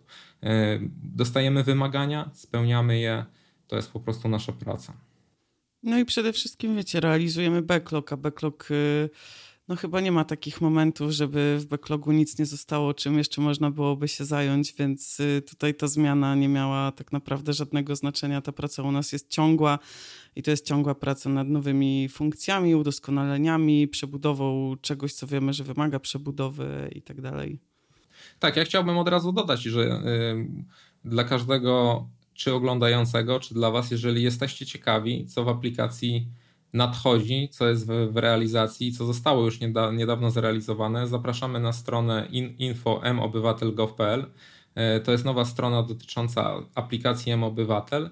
E, znajdziecie tam bardzo dużo informacji dotyczących samych funkcji, jak z nich korzystać, e, jak i tego. Tam w, w górnym menu, kiedy rozwiniecie sobie zakładeczkę aplikacja, jest, jest, jest taki dział jak rozwój aplikacji. I tam tak naprawdę nasi product ownerzy na bieżąco e, jakby mm, uzupełniają i aktualizują tę tabelę, e, gdzie, gdzie można zobaczyć, które feature'y gdzieś tam są in progress, które jeszcze czekają, a które przed chwilą dosłownie mm, się pojawiły. Więc zachęcam ogólnie do śledzenia tej strony, ponieważ ona na bieżąco będzie aktualizowana i wszelkie pomysły będziecie w stanie tam podejrzeć to y, teraz taki wątek, który jest zawsze bardzo lubiany przez nasze słuchaczy y, i słuchaczki, y, czyli fakapy, błędy, porażki. Może macie jakieś historie, którymi możecie się z nami podzielić? Czy M Obywatel zaliczył jakąś poważną wtopę? Oczywiście, znaczy my nie, nie uchronimy się, tak jak też wcześniej wspominałem, od błędów. Myślę, że największym y, takim, który mogę wspomnieć teraz, y, był na samym releasie e, ponieważ serwery po prostu zostały przeciążone, nawet nie na takiej zasadzie, że zostały przeciążone, z tym, że tutaj jakby szyfrowanie tych danych, które odbywa się w obywatelu jest bardzo ściśle określone przez dział bezpieczeństwa. Tak? Tam są serwery szyfrujące te dane, które są często e, no, nawet stoją w fizycznych miejscach i nie da się do nich dostać online. Dosłownie, żeby coś poprawić, w sensie, żeby coś naprawić albo zmienić, co się wysypało. Czasami trzeba wręcz e, osoby, która fizycznie stawi się w jakimś miejscu, w jakimś serwerze gdzieś ukrytym, który, który gdzieś tam się przeciążył, wysypał lub cokolwiek się złego wydarzyło. I, i była taka sytuacja, to był jeden z fakapów, można nazwać mm, tak naprawdę to, że podczas generowania nowego M-dowodu po aplikacji ilość wysyłanych zapytań po prostu nas przytłoczyła. E, nie, z, z punktu widzenia UX-u fakapem było to, że nie pokazaliśmy na przykład użytkownikowi, że on musi tam poczekać jakąś określoną jakiś określony czas, jeżeli to się nie dzieje od razu, tak? Jeżeli on od razu jakby ten M-dowód mu nie odpowiada, to musi chwileczkę poczekać, aż to się tam wszystko e, przeszyfruje, wygeneruje i tak dalej, że tak powiem. E, no i tutaj do, i doszło do takiej sytuacji, wyobraźcie sobie, że osoby weryfikowały się na przykład przez profil zaufany, chciały dodać ten M-dowód, aplikacja właśnie to robiła, ale użytkownicy twierdzili, że aplikacja się zawiesiła, bo nie mieli tej informacji, nie wiedzieli, czy, czy się dzieje dobrze, czy się dzieje źle. To jest duży fuck up ogólnie. Został oczywiście naprawiony, ale, e, ale to generowało to, że użytkownicy zostawiali tak jakby tego kola, który leciał za pierwszym razem, którego wysłali do weryfikacji, wyrzucali aplikację i znowu próbowali wygenerować kolejny dowód. I robili to często po 3-4 razy. No a wiecie, w skali kilku milionów osób w tym samym momencie zaczyna się robić dość spory korek. E, no i dlatego właśnie poszła też, pamiętam po jakimś czasie tam na chwilę taka informacja, że po prostu M-Obywatel nie działa, nie da się zweryfikować, pomimo tego, że działał. Jeżeli ktoś poczekał e, wystarczająco długo, no to jakby dostał ten M-dowód i wszystko było ok. Także no, tak jak mówię, my się cały czas uczymy na błędach, e, zdarzają się takie sytuacje. Mm, na usprawiedliwienie mogę powiedzieć tyle, że Czesi przeżywali dokładnie podobny problem e, i też jakby deploy był, że tak powiem, w piątek E, puścili, e, puścili to też czegoś po prostu nie przewidzieli, bo nie wszystko da się przewidzieć. To nie jest też kwestia tego, że my nie byliśmy na to przygotowani, bo byliśmy przygotowani, były, były prowadzone różnego rodzaju testy obciążeniowe, e, ale, ale no nie da się przewidzieć każdego scenariusza. No i, no, i, no i w taki właśnie sposób gdzieś tam mieliśmy przez chwilkę problem, ale, ale tak jak mówię, na szczęście udało się to naprawić. A z perspektywy językowej, no to taki, to nie jest związane wprawdzie z M-Obywatelem, a profilem zaufanym, ale w październiku wyszedł taki magiczny SMS, który doprowadził nas y, do topu wszystkich możliwych y, chyba portali, y, które zastanawiają się nad tym, czy dana wiadomość jest bezpieczna. Byliśmy w top 5 niebezpiecznika, bo w SMS-ie pojawiła się, wiecie, jedna niepotrzebna spacja e, i to trochę i to fajnie otworzyło nam oczy wszystkim wewnątrz e, na to, że dotychczas postrzegaliśmy trochę to, że warto jest konsultować z nami każdy projekt i każdy ekran albo każdy, nie wiem, baton, czy wiecie, pojedyncze, pojedynczą linię tekstu. No i ta sytuacja pokazała, że jak się samodzielnie wprowadza jedną spację, to też warto skonsultować, czy ta spacja ma faktycznie sens, czy ona może być troszkę niebezpieczna. E, ta akurat była taka dosyć głośna.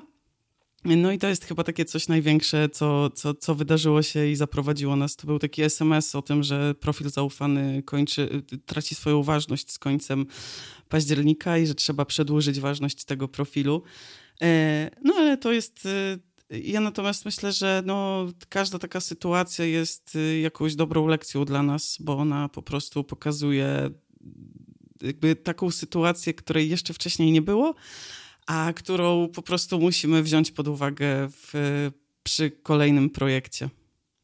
A jak sobie radzicie z krytyką e, takich właśnie wpadek? No bo e, jesteście wystawieni tak naprawdę na oczy całej Polski i duże emocje się z tym wiążą, no bo w grę wchodzi bezpieczeństwo naszych danych, e, polityka, e, pewnie media też się tym mocno interesują. No jak wy sobie z tym radzicie w ogóle jako projektanci, jako twórcy tego? Ja mogę się odnieść do tego tak, że my zachęcamy do krytyki, zachęcamy do tego, żeby mówić e, o tym, co nie działa lub co może działać lepiej według innych. Tak naprawdę, żeby znać całą perspektywę, trzeba tutaj pracować. E, ale my z krytyką mam wrażenie, że radzimy sobie całkiem dobrze w takim rozumieniu, że my po prostu z niej wyciągamy wnioski. E, jest krytyka i jest krytyka, tak? Czasami ludzie krytykują po prostu mm, no niekonstruktywnie lub po, mówią, mówią po prostu o tym, że coś zwyczajnie im się nie podoba. Jest to oczywiście kwestia preferencji. Nie każdego przy tak dużym, mm, przy tak wielu użytkownikach, nie każdego jesteśmy w stanie zadowolić, e, ale myślę, że mm, nie ma się przede wszystkim czego bać, nie ma się czego wstydzić. E, praca to jakby, tak jak mówiłem, to nigdy nie będzie produkt idealny. Zawsze jest e, obszar na improvement, e, zawsze czegoś nie przewidzimy. Nie powinniśmy się bać popełniać błędów, powinniśmy próbować, zbierać feedback i po to jest też iterowanie, tak? Po to, po to wyciągamy te wnioski, po to badamy, po to sprawdzamy, żeby, żeby później, tej, żeby tej krytyki było po prostu coraz mniej, tak? Żeby spełniać coraz więcej oczekiwań obywateli. Jest jej trochę, najwięcej wylewa jej się tak naprawdę w przypadkach, kiedy coś po prostu nie działa, tak? kiedy któryś serwer nie odpowiada. mogę powiedzieć tyle, że czasami nie jesteśmy my temu winni, że tak powiem, e, w sensie takim, że my nie odpowiadamy też za wszystkie systemy, które się z nami łączą. I jeżeli któryś system ma jakiś swój problem lub, lub jest w jakiś sposób zapchany lub, lub sam zmienia jakieś rzeczy, no to my tak naprawdę zbieramy też krytykę za innych. To ważne jest, e, żeby to powiedzieć, bo Y, bo nikt korzystając w obywatelu z jakiejś usługi, nie powie, jakby my nie możemy powiedzieć o tym, że to nie jest nasz problem albo to nie jest nasz błąd, zgłoś się tam gdzie indziej. To po prostu jakby obywatel korzysta z obywatela, tak? I on widzi, że błąd jest w naszej aplikacji, więc jakby krytykę kieruje bezpośrednio na nas. No i tak jak mówię, te rzeczy, które możemy naprawić i które, które możemy jakby instantowo gdzieś tam y, zlokalizować, no to robimy to, wyciągamy te wnioski. E, inna krytyka, że tak powiem, niekonstruktywna, przechodzi mimochodem, bo myślę, że e, nie ma też co. Znaczy, zawsze znajdzie się ktoś mądrzejszy. Jeżeli są osoby, które twierdzą, że zrobią dużo lepiej pewne rzeczy, to my zachęcamy też do jakby współpracy, tak? Zachęcamy do tego, żeby przyjść z tymi pomysłami, żeby je pokazać lub żeby po prostu spróbować dołączyć do naszego zespołu i być może zmienić tą rzeczywistość, y, która się im nie podoba. Y, ale tak, y, krytyka nie jest nam straszna, podsumowując, wyciągamy z niej po prostu błędy, wyciągamy z niej wnioski, przepraszam, i, i, i działamy dalej. Jeszcze z perspektywy treści, no to wiecie, jak jest y, krytyka, pojawia się często e, i no bo z językiem jest tak, że na języku zna się każdy, przecież każdy pisze, każdy mówi, więc każdy wie najlepiej, e, więc jest to, y, zależy właśnie jaka jest to krytyka, jeżeli jest to po prostu informacja na etapie projektowania, e, że coś dzieje się nie tak, że coś jest nieintuicyjne, no to jak najbardziej bierzemy to do siebie. E, jeżeli jest to krytyka, którą słyszymy na badaniach, no to też, tak jak mówiłam wcześniej, jak najbardziej jest to bardzo cenny feedback dla nas, mega ważne informacje, jak możemy coś usprawnić. Natomiast jeżeli coś dzieje się jeszcze później, no to Oczywiście analizujemy wszystkie sygnały, które przychodzą, zwłaszcza jeżeli jest to jakiś taki sygnał, wiecie, który dochodzi, no nie wiem, ktoś zwraca uwagę na konkretny ekran i tak dalej, no to my to analizujemy przede wszystkim i jeżeli budzi to jakiekolwiek wątpliwości, no to staramy się zaopiekować ten temat, zająć się tym, zmienić tak, żeby to było lepsze dla użytkowników, czy żeby, nie wiem, przede wszystkim jak pojawia się jakiś wątek niepokoju, no to to jest coś, czym absolutnie trzeba się zaopiekować i tak też robimy. No tak, żeby nie straszyć tych biednych obywateli jakimiś komunikatami. Tak, natomiast wiecie, tak z perspektywy treści to jest mega częste, że ludzie krytykują wszystko. Jakby nawet na etapie projektu, jak się pracuje w zespole projektowym, no to jest tak, że my nie traktujemy tekstów jako, wiecie, takie dzieło, do którego musimy być przywiązani. E, to są zawsze propozycje treści, a nie mm, jakby takie treści, że tak, ja tutaj daję swoją pieczątkę, to jest pieczątka jakości, znak jakości Q i w ogóle jakby e, dzięki, nie porozmawiamy dalej. Tylko e, to po prostu słuchamy tego, co mówią inni, wyciągamy z tego wnioski i traktujemy to jako fajne takie poszerzanie horyzontu, perspektywy no i uczymy się tego, jak mówić tak, żeby to było, czy bardziej pisać tak, żeby to było jak, zrozumiałe dla jak największej e, liczby ludzi. Tak, ja dodam jeszcze, że z projektowaniem generalnie jest podobnie i też każdy wydaje mi się, że mm, wie, jak coś powinno wyglądać. E, ja chciałem dodać tylko, że tak naprawdę to badania właśnie determinują to, jak w tej aplikacji wiele rzeczy wygląda. To nie jest tak, że my po prostu uznaliśmy sobie jako projektanci, że tak robimy i tak będzie najlepiej. E, to jest poparte po prostu pewną analizą, pewnymi właśnie badaniami, pewnymi wnioskami e, i, i takie rzeczy determinują, czy właśnie treści, które tworzy Ewa, czy także ekrany, które my projektujemy, tak? czyli te rozwiązania, które na nich widzimy. Oczywiście są, są projektanci, z innych miejsc, którzy, który mo, którzy mogą stwierdzić, e, że coś się da zrobić lepiej, że powinno się zrobić to tak, a nie tak. Oczywiście, być może e, i bierzemy to pod uwagę, jesteśmy na to przygotowani i sprawdzamy to, ale często osoby z zewnątrz e, zaręczam, że nie mają pełnego poglądu po prostu na to, co się, co się dzieje, jak wygląda cały problem i jak wygląda na przykład cała usługa albo jak my musimy się mierzyć z ograniczeniami, które mamy, bo my naprawdę byśmy chcieli, żeby ten produkt był zrobiony dokładnie tak, jak my sobie życzymy i tak, jak na przykład wyszło nam w badaniach, ale y, nie zawsze też możemy i szukamy innych rozwiązań i musimy troszeczkę kombinować.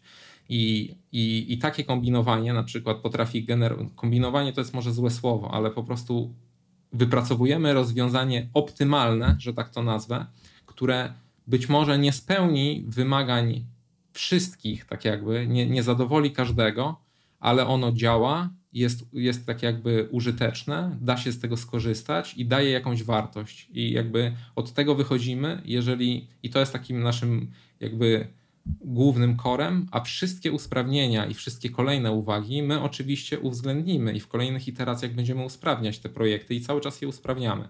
Ale jakby przede wszystkim osoby krytykujące muszą być świadome tego, że to nie jest nasze widzimisię po prostu. To, to jest poparte badaniami, to jest poparte tym, jak na przykład właśnie starsze osoby reagują na, pewne, na, na wygląd pewnych rzeczy, czy, czy to jest dla nich zrozumiałe, jak potrafią, e, czy potrafią przejść po prostu, skorzystać z tej usługi i czy ją rozumieją przede wszystkim, czy oni wiedzą w ogóle, co oni zrobili. E, więc zachęcamy do krytyki, wszystko odnotowujemy, zbieramy te informacje i, i też wykorzystujemy je, że tak powiem. Myślę, że widać to też. Mm, często po ocenach, ponieważ e, często pojawiają się w sklepach komentarze, e, gdzie ktoś czegoś nie może zrobić, krytykuje jakieś rozwiązanie, ale kiedy dostaje od nas odpowiedź, kiedy faktycznie mamy też przygotowany zespół, który sprawdza te rzeczy i jakby rozmawia z tymi ludźmi, tak?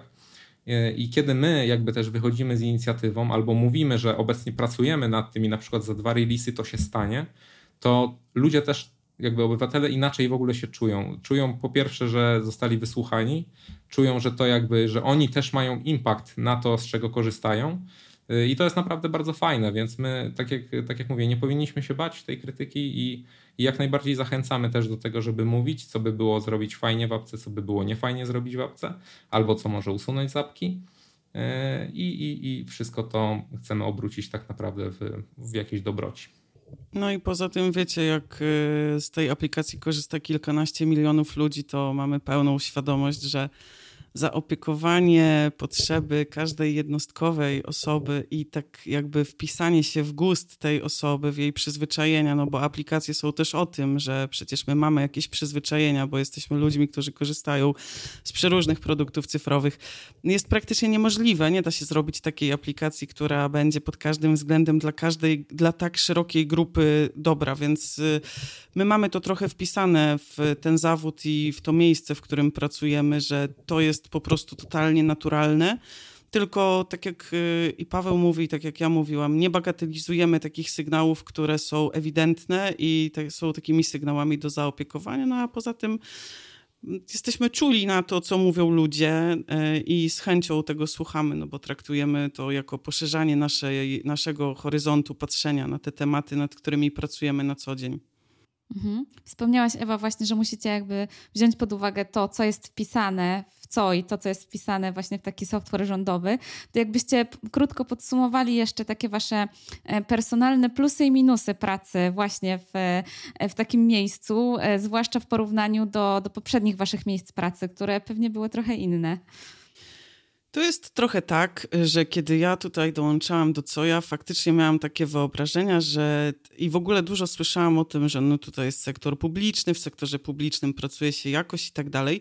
I faktycznie miałam takie, miałam takie wyobrażenia, które były w zasadzie mitami, e, bo z mojej perspektywy ta praca bardzo przypomina pracę w dużych korporacjach, w których pracowałam wcześniej, e, bo to jest tak samo dynamiczne środowisko pracy. Jest taki mit, że w instytucjach rządowych pracuje się głównie pijąc kawkę i tam, wiecie, dynda się nóżką. I to jest mit. E, tu się pracuje bardzo dynamicznie. Na pewno ogromnym plusem jest to, że my mamy tutaj do czynienia z super specjalistami. Tu mamy ludzi z ogromnym doświadczeniem, z bardzo różnorodnym doświadczeniem Dla mnie no, takim gigantycznym plusem jest chociażby to, że jest ten zespół dostępności i zespół badań, z którymi pracujemy niesamowicie blisko. I tam już personalnie te zespoły tworzą tacy ludzie, którzy są no po prostu fantastyczni. Ja uwielbiam z nimi pracować i to jest tak, że mam poczucie, że nad projektem, e, w którym, nad którym pracujemy z projektantem czy całym zespołem projektowym, właśnie ten set ludzi e, pozwala mi się rozwijać cały czas i patrzeć na te rozwiązania że z jednej perspektywy to jest tak, no dobra, ja ciągle piszę teksty, a teraz jeszcze teksty głównie do jednej aplikacji, więc wydawałoby się, że to może być nudne, powtarzalne i w ogóle ultra schematyczne. No i właśnie chyba to jest najbardziej zaskakujące i też najbardziej pozytywne, że każdy projekt jest totalnie inny. Że czasami wiecie, jak przychodzi projekt, który polega na zmianie jednego ekranu, to poświęcamy na niego kilka dni, bo to jest najtrudniejsze do zmiany po prostu i to są takie momenty bardzo fajne. Y, no jest tutaj niesamowicie dynamicznie czasami, e, pracujemy intensywnie, e, więc y, to tempo jest czasami takie, że czasami fajnie byłoby zwolnić, ale nie zawsze możemy, no bo a to goni nas legislacja, albo mamy po prostu już tak zaplanowane backlogi, że no musimy się z tego wywiązać i tyle, ale no chyba najfajniejsze jest też to poczucie, Oprócz tego, że pracuje się naprawdę ze świetnymi ludźmi, którzy mają super doświadczenie i to jest to doświadczenie, które buduje i pozwala nam się rozwijać. No i jeszcze ten zespół dostępności, tak, bo mam wrażenie, że nie powiedziałam do końca tego, o co mi chodzi. Jak dołączałam do COI, e, to miałam świadomość tego, bo w ogóle przeszłam sama kilka szkoleń e, pod kątem WCAG i tych tekstów alternatywnych, ale wiecie, ja to trochę traktowałam jako coś takiego, co jest mm, dodatkiem do produktu cyfrowego, i weszłam do zespołu, w którym to jest absolutną podstawą. I, I, to w ogóle ten wątek uwrażliwienia się na tą zupełnie inną grupę odbiorców i zmiana tego mindsetu. Na pewno ogromnym plusem jest to, że mogę uczestniczyć w badaniach y, z użytkownikami i mogę realnie rozmawiać z badaczami i z tymi użytkownikami, którzy będą potem z tego korzystać. Mam możliwość takiej e, weryfikacji, no literalnie każdego zdania, które z mojej perspektywy, no nie wiem, dla mnie było problematyczne, albo tu miałam najwięcej pytań, czy to jest zrozumiałe, czy nie jest zrozumiałe, więc to jest świetne. E, no i właśnie mm, super jest to, że faktycznie tutaj się odpala takie poczucie misji, że jak o tym słyszałam wcześniej też, y, to myślałam, że to jest taka, wiecie, fajne hasło, które nigdy w życiu mnie nie dotknie. A tutaj, kiedy jestem na badaniach, chyba te badania są dla mnie takim najbardziej przełomowym momentem, że jak uczestniczę i widzę, jak ludzie reagują na to, mam okazję ich pytać o to, jak oni odbierają te teksty, czy na pewno to wszystko było jasne, czy nie było jasne, a może coś byś zmieniła, czy tam zmienił, e, no to to super otwiera głowę. Więc y, to naprawdę jest fajne. No i te projekty no to jest y, mega fajne mieć świadomość, że pracujemy nad tym, żeby nam wszystkim było lepiej, bo ja nie myślę o tym, że robię to dla kogoś, ale robię to też dla siebie, bo ja też korzystam z tej aplikacji i też faktycznie zaczęłam z niej korzystać dopiero jak dołączyłam do COI. Wcześniej e, miałam takie próby korzystania z M-Obywatela, ale nigdy nie czułam się przekonana i chodziło głównie o to, że ja muszę to poznać i w ogóle zobaczyć, e, z czym to się je, do czego mi ta aplikacja może być potrzebna, no a teraz jestem bardzo blisko tego, więc... Tak, to ja, doda ja dodałbym jeszcze, że właśnie to co, to, co teraz mówiła Ewa, czyli tak naprawdę największym plusem chyba jest ta satysfakcja. W sensie to jest inny poziom satysfakcji niż ten, który też ja pamiętam. E, tutaj trzeba przede wszystkim wyzbyć się takiego myślenia e, jakby odpowiedzialności za produkt jako jedna osoba. Tutaj jakby pracujemy wszyscy, jest to produkt wszystkich tak naprawdę e, i nie ma tutaj miejsca na ego. I, i, i tak jakby Twoje rozwiązania muszą być poparte i naprawdę mm, jakby uargumentowane, dlaczego, dlaczego chcemy coś zrobić w jakiś sposób. E, no i satysfakcja mam na myśli to, że naprawdę tak jak mówiliśmy o tych fakapach i że trzeba brać to na klatę e, i jakby wyciągać z tego wnioski, to z drugiej strony jest też ta satysfakcja po udanym projekcie, tak? E, u nas często wśród projektantów ja to, ja to bardzo często widzę, że kiedy ktoś zaprojektował jakąś usługę i później dostaje na przykład informację, że słuchaj, w Twoją usługę, nie wiem, w dniu dzisiejszym weszło na przykład 120 tysięcy osób i z niej skorzystało, e, no to to jest naprawdę budujące, tak? I jeżeli ona jest jeszcze przy okazji tak jakby korzystania z tej danej usługi dobrze oceniana, tak, ponieważ my po E, my po różnych, my w przypadku różnych e, usług pytamy po prostu o tą ocenę, czy ten proces się podobał. No i kiedy my dostajemy też taki feedback, że to naprawdę jakby ktoś tego użył, ktoś na tym zyskał i, i komuś to coś dało, to naprawdę jest ogromna satysfakcja i właśnie troszeczkę to takie poczucie misji, że, że no my faktycznie też te produkty robimy dla wszystkich obywateli. Może to mieć jeszcze większy impact na cały kraj E, i tak naprawdę możemy sobie w łatwy sposób e, powolutku usprawniać życie. E, myślę, że to jest przede wszystkim taki największy, największy plus. Wiele różnic, jeszcze dodam tylko, że tak naprawdę dużo więcej różnic nie ma. Ja pracowałem w różnych software house'ach, pracowałem też na własnej działalności bardzo długo i sam odpowiadałem za produkty. I to jest inna praca. Czasami proces się troszeczkę różni ale, e, ale to wszystko z grubsza wygląda podobnie. Myślę, że myślę, że nie ma takich szczególnych plusów i minusów, ale, ale naprawdę ta satysfakcja moim zdaniem tak najbardziej się wybija. Ja to tak widzę, że jest to naprawdę budująca, budująca rzecz, kiedy z, z, z jakiejś po prostu z Twojej pracy może skorzystać bardzo wiele milionów ludzi. A to powiedzcie jeszcze o minusach, żeby nie było tak, tak wspaniale.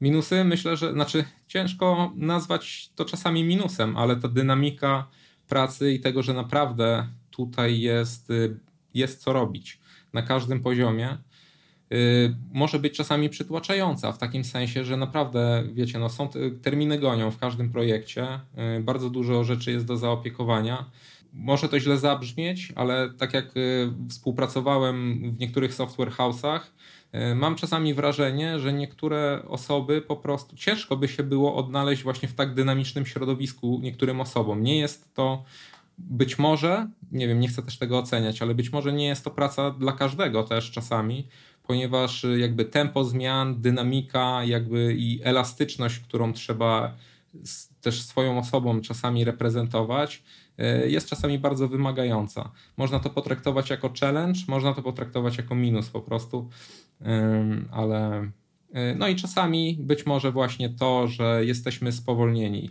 Największym, największym minusem dla mnie jest to, że nie możemy po prostu robić rzeczy tak szybko, jakbyśmy chcieli. Może tak bym to nazwał. Po prostu zbyt wiele czasami mm, prawnych y, rzeczy, legislacja, inne instytucje, to są wszystko też klienci, to są wszystko ludzie, którzy też mają swoje procesy, y, którzy też muszą pewne rzeczy zrobić. Y, można to potraktować jako minus, y, dlatego że po prostu my chcielibyśmy już jeszcze więcej, tak? My, my, bo my mamy te pomysły, my naprawdę mamy ogromny backlog.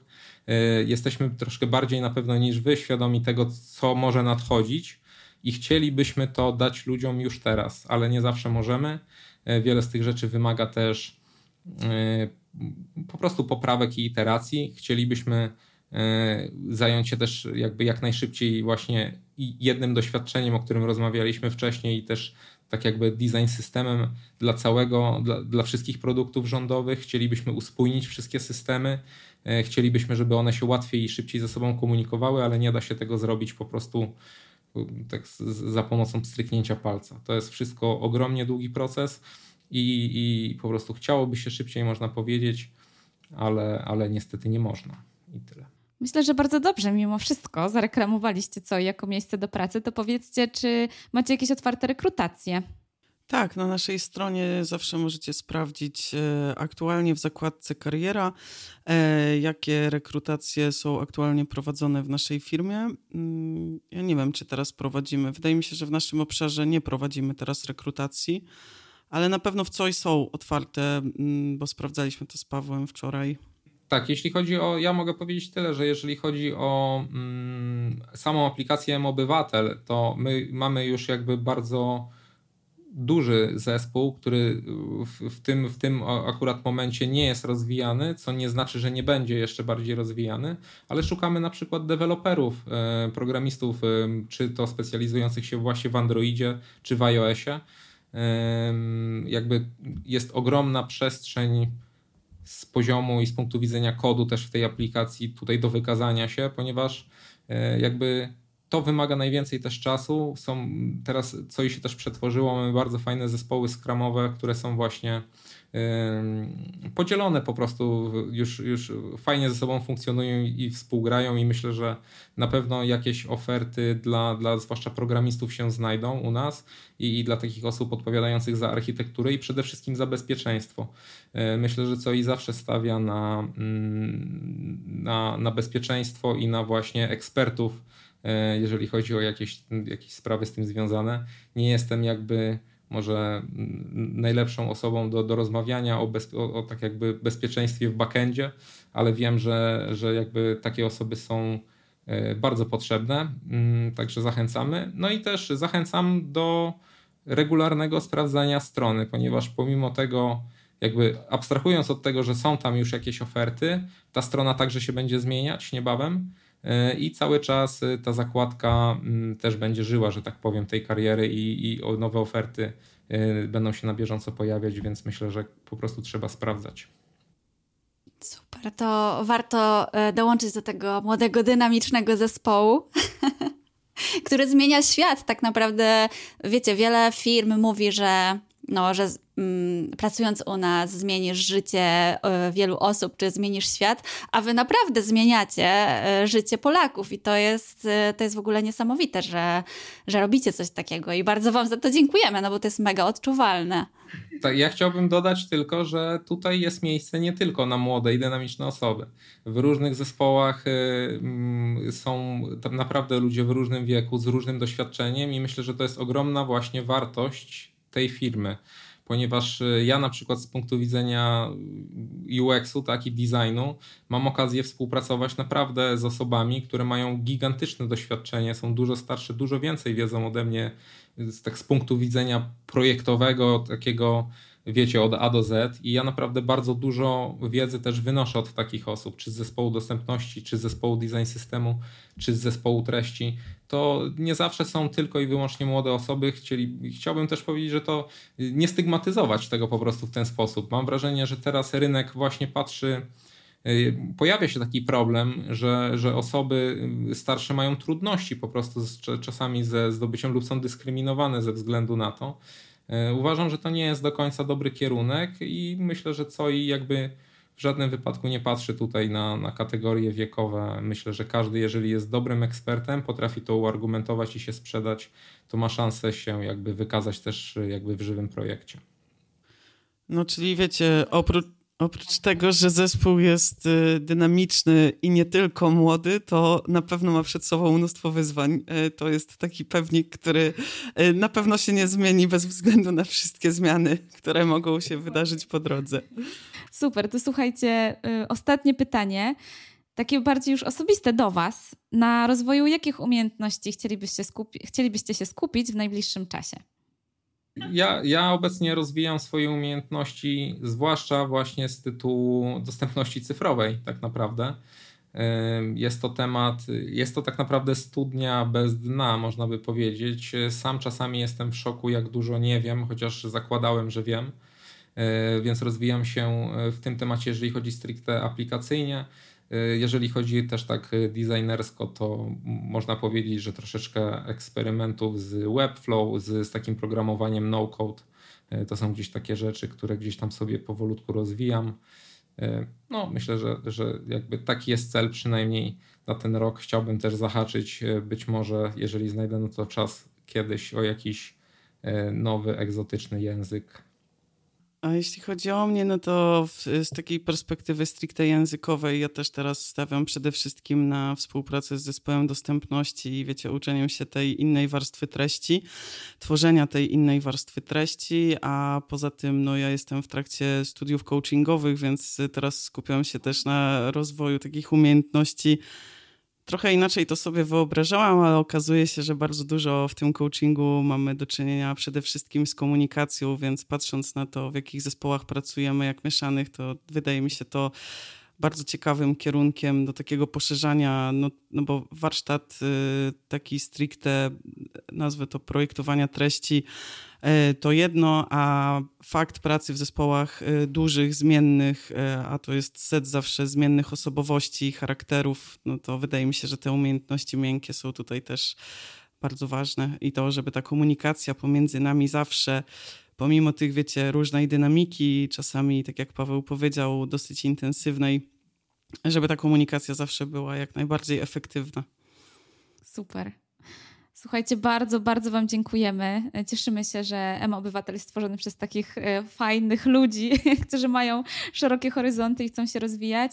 No i tak jak Paulina wspomniała, dziękujemy Wam w imieniu naszej społeczności za to, że, że tak dbacie tutaj o, o doświadczenia w M Obywatelu. No i oczywiście trzymamy kciuki za, za kolejne feature'y, za kolejne integracje i współpracę z instytucjami. No my też dziękujemy Wam bardzo za to zaproszenie. Super, że mogliśmy się podzielić tym, tą naszą pracą na co dzień też od, trochę od tej strony kuchni, no bo to jest coś, czego nie widać. E, no więc dzięki wielkie dziewczyny. Tak, ja również dziękuję i chciałbym też przede wszystkim e, podsumowując jeszcze powiedzieć, że zachęcamy w sensie wszystkie osoby, które w jakiś sposób być może w swojej świadomości mają zdemonizowaną pracę w, w, w podmiotach publicznych. Ja jestem tutaj tak naprawdę niecałe półtora roku, e, a mój mental zmienił się całkowicie. W sensie, przychodząc tutaj, miałem totalnie inne postrzeganie tego, jak tutaj będzie. Ono zmieniło się o 180 stopni. E, I mm, wszystkie osoby, które twierdzą, że są na przykład, nie wiem, na tak wysokim poziomie, że niczego się tutaj nie nauczą na przykład, albo nic ich tutaj nie czeka, myślę, że bardzo byłyby zdziwione. E, jest to kwestia tylko i wyłącznie chęci i tego, czy tak naprawdę właśnie chcemy wykorzystać te umiejętności do, do zmienienia naszej rzeczywistości, ponieważ tutaj jest co robić po prostu i jest szansa, żeby się wykazać. E, I myślę, że, że realnie można to zrobić, więc zachęcam po prostu wszystkich, którzy mm, po prostu do sprawdzenia, którzy, którzy myślą, że może być tutaj po prostu nudno lub, lub że niczego się właśnie nie nauczą. A ja mogę zagwarantować, że nudno nie jest i nie będzie. A? Jesteście też świetnymi ambasadorami, więc tym bardziej e, nasze państwo powinno Wam podziękować za tę reklamę wszyscy świetną. M, ob, wszyscy obywatele, użytkownicy M Obywatela. Tak, tak. Dzięki wielkie. Dzięki. Dziękujemy również.